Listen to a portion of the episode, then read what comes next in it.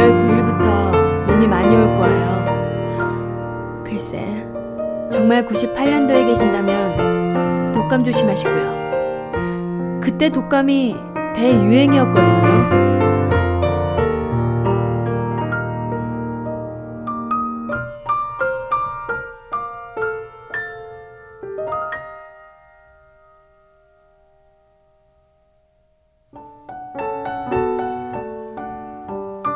김은주 씨 편지대로 1월 9일 날은 눈이 많이 왔습니다. 너무 걱정하시는 대로 전 감기에 걸려 있고요. 신기한 일이기는 한데 김은주 씨가 차라리 예언자나 점쟁이라면 몰라도 2000년에 살고 있다는 건 좀 믿기 힘드네요.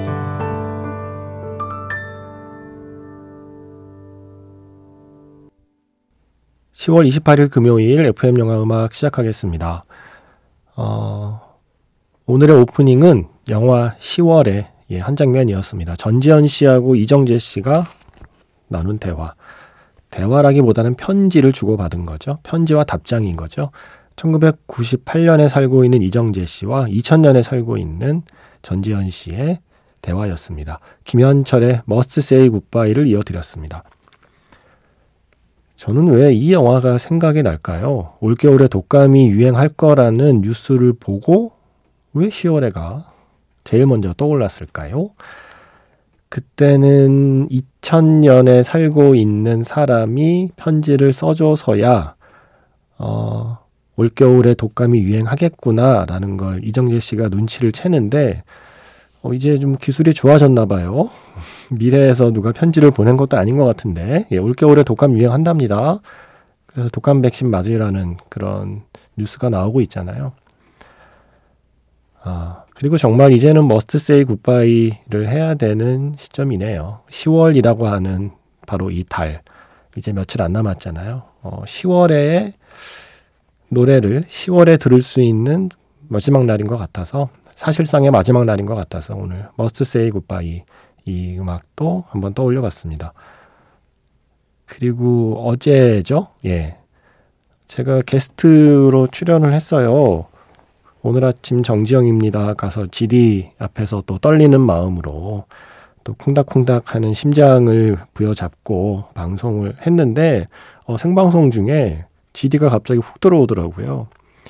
생방하고 방송 끝내고 아침에 오느라 힘드시지 않았냐고 그래서 제가 이게 또 거짓말을 못 하잖아요. 예, 그래서 FM 영화 음악은 10월에다. 예, 제가 미리 써놓은 편지를 새벽 2시에 청취자가 받아보는 프로그램이다 라고 얼른 불러대긴 했는데 네, 뭐 그래서 10월에 얘기도 하고 해서 뭐 이래저래 이 영화 얘기하기 좋은 날이네요. 저 다음 주에 나오라고 하더라고요 또. 그래서 다음 주 한 주 더 목요일이겠죠 아마. 예, 오늘 아침에 나갈 것 같습니다. 왜 자기 가게에 있는데 가끔 그 백화점 식품관에서 왜 팝업 스토어 같은 거 하는 거 있잖아요. 그런 거죠. 제가 오늘 아침에 가서 좀 영업을 해서 우리 영화음악 식구를 한두 명이라도 좀 더 늘려보도록 하겠습니다. 예, 영업을 잘 해야 될 텐데. 자, 문자번호 샵 8000번입니다. 짧은 건 50원, 긴 건 100원의 추가 정보 이용료가 붙습니다. 스마트 라디오 미니 어플은 무료이고요. 카카오톡 채널 FM 영화음악으로도 사연과 신청곡 남겨주시면 됩니다. 제가 며칠 전에 번지점프를 하다의 그 왈츠, 쇼스타코비치의 재즈 모음곡 2번, 예, 왈츠 2번, 연이어 이틀을 보내드렸었죠. 한 번은 번지점프를 하다에서 보내드렸고 한 번은 인천 스텔라 이야기하면서 역시 같은 곡인데 아이즈 와이드샷의 사운드 트랙에 있는 버전을 들려드렸습니다. 그때 백만현 씨가 글을 남기셨어요. 번지점프를 하다에 나온 왈츠를 보내주시니 연애 시절 지금의 와이프와 번지점프를 하다를 종로의 극장에서 보고 버스로 영화에서 왈츠를 추던 바닷가에 갔다가 산채 비빔밥을 먹었던 그 식당에도 간 그 시사회가 생각나네요. 그게 저희가 부부가 된 결정적인 계기였답니다. 올해가 결혼 20주년이니까 벌써 20년이 지났을 일이네요 라고 하셨어요. 와, 이게 아주 특별한 시사회였던 거죠. 아, 예전엔 이런 걸 했구나.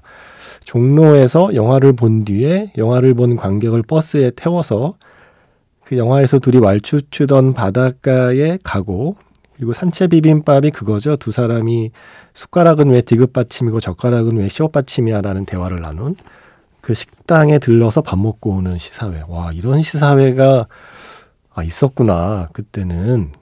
이게 2001년 초에 개봉했던 작품이거든요. 와, 한 20년 전에는 이런 이벤트를 했었나 봐요. 이거 지금 이런 거 해도 재밌을 것 같은데. 헤어질 결심을 보고 그들과 함께 헤어질 결심에 나온 바닷가를 찾아간다거나, 그죠? 그들이 함께 먹었던 스시, 그 초밥을 먹는다거나, 뭐 그런 거 재밌지 않을까요? 그래서 백만현 씨의 결혼 20주년을 축하드리며 영화 번지점프를 하다 해서 오 그대는 아름다운 여인, 김연우 씨의 노래를 들려드렸습니다. 제가 우연히 알고리즘, 그 어떤 음원 서비스 어플의 알고리즘이 저에게 골라준 노래를 들었는데 노래가 너무 좋은 거예요. 찾아봤더니 영화 음악이에요. 제가 지금 못 본 영화예요. 땡플릭스에 있다는데 아직 저는 보지 못했습니다. 재즈맨 블루스라는 영화인데 평도 되게 좋더라고요. 이 영화에서 페이퍼 에어플레인스, 루스비의 노래인데, 제가 가을에 저는 집이 마포니까요. 가끔 이제 저녁 먹고 소화시키려고 경인선 숲길을 밤에 혼자 이제 산책하면서 이제 음악 들으면서 뭐 선곡에 도움도 되니까요. 산책하는데 가을에 단풍 든 나무가 가로등을 품고 있는 풍경 있잖아요. 제가 참 좋아하는 풍경인데 그 풍경을 이렇게 하나하나 지나치면서 이 노래를 들었거든요.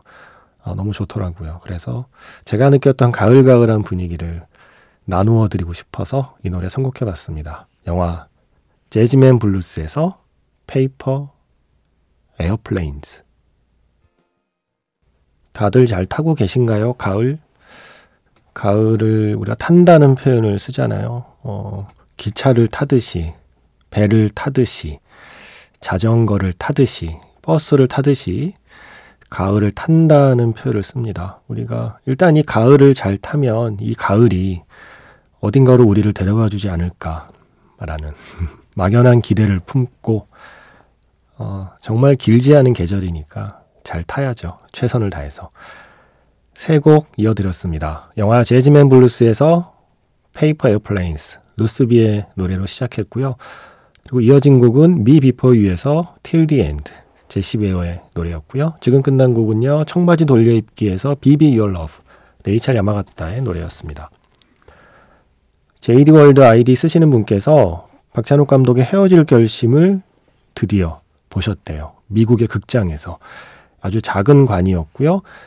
대부분 외국인들이 관객이었는데 왠지 그들이 중간에 나갈 것 같고 이 영화의 이야기를 이해하지 못할 것 같고 이런 편견으로 보기 시작했는데 한 명도 나가지 않았고 중간에 웃음 포인트에서는 같이 폭소하면서 아주 즐겁게 보셨대요. 이제는 집에서 N차 관람을 하실 거라는 다짐을 하셨어요. 좀 더 깊이 영화를 느껴보고 싶다고. 아직은 깊은 바다까지는 내가 들어가지 못한 것 같다 라고 하시면서 그래도 극장에서 처음 본 거는 정말 다행이었대요. 기다린 보람이 있었대요. 매 장면에서 그 촬영 구도, 뭐 사운드의 세밀함 아주 놀라면서 관람하신 경험을 전해주셨습니다. 미국에서 보신 헤어질 결심의 감상평이었습니다. 박혜경 씨가 언젠가 한번 헤어질 결심의 말로 교향곡 듣고 싶다고 하셨죠? 그래서 준비했습니다. 구스타프 말러의 교향곡 5번 사악장 아다지에토, 정명훈이 지휘하는 서울시립교향악단의 연주로 듣겠습니다.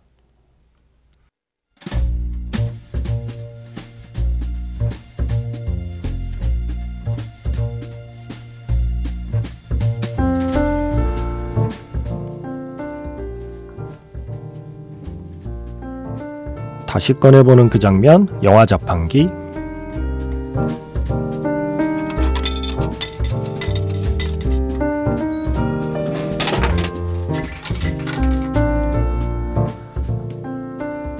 다시 꺼내보는 그 장면, 영화 자판기. 오늘 제가 자판기에서 뽑은 영화의 장면은요, 영화 아는 여자에서 한 장면입니다. 라디오에서 흘러나오는 노래를 같이 듣자는 여자, 예전에 좋아했던 노래 아니냐고 물어보는 여자. 동치성은 괜히 미안해집니다. 이 여자는 나에 대해서 정말 많은 걸 알고 있는데 나는 이 여자에 대해서 아는 게 정말 없다는 것이, 심지어 이름조차도.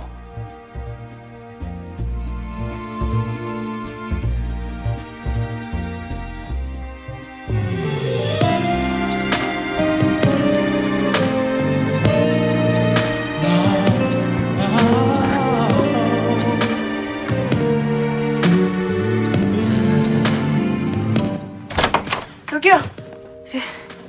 자요? 아니요, 아직. 잠깐만.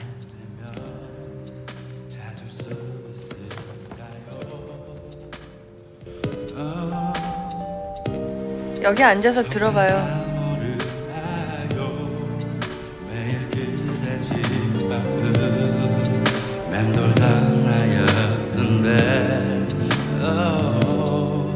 좋아하는 노래죠.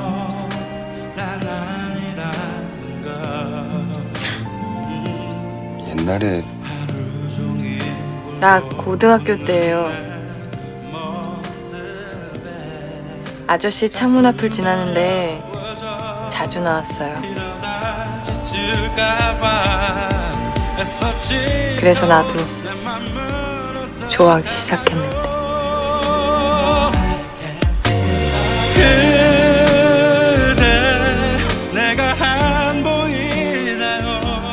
날 왜 좋아하게 됐어요? 까먹었어요, 오래돼서. 지금도 내가 그렇게 좋아요? 나란 사람이 있었는지도 몰랐잖아요. 내가 누군지, 나란 사람이 어디에 살고 있는지, 내가 언제부터 얼마나 가까이에서 아저씨 느끼고 있었는지 몰랐잖아요.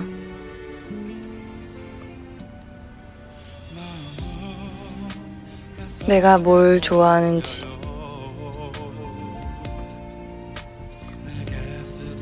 내가 뭘 싫어하는지도. 미안해요. 아무것도 모르고 살아서. 미안해요. 다른 사랑에 내가 떠나지 않도록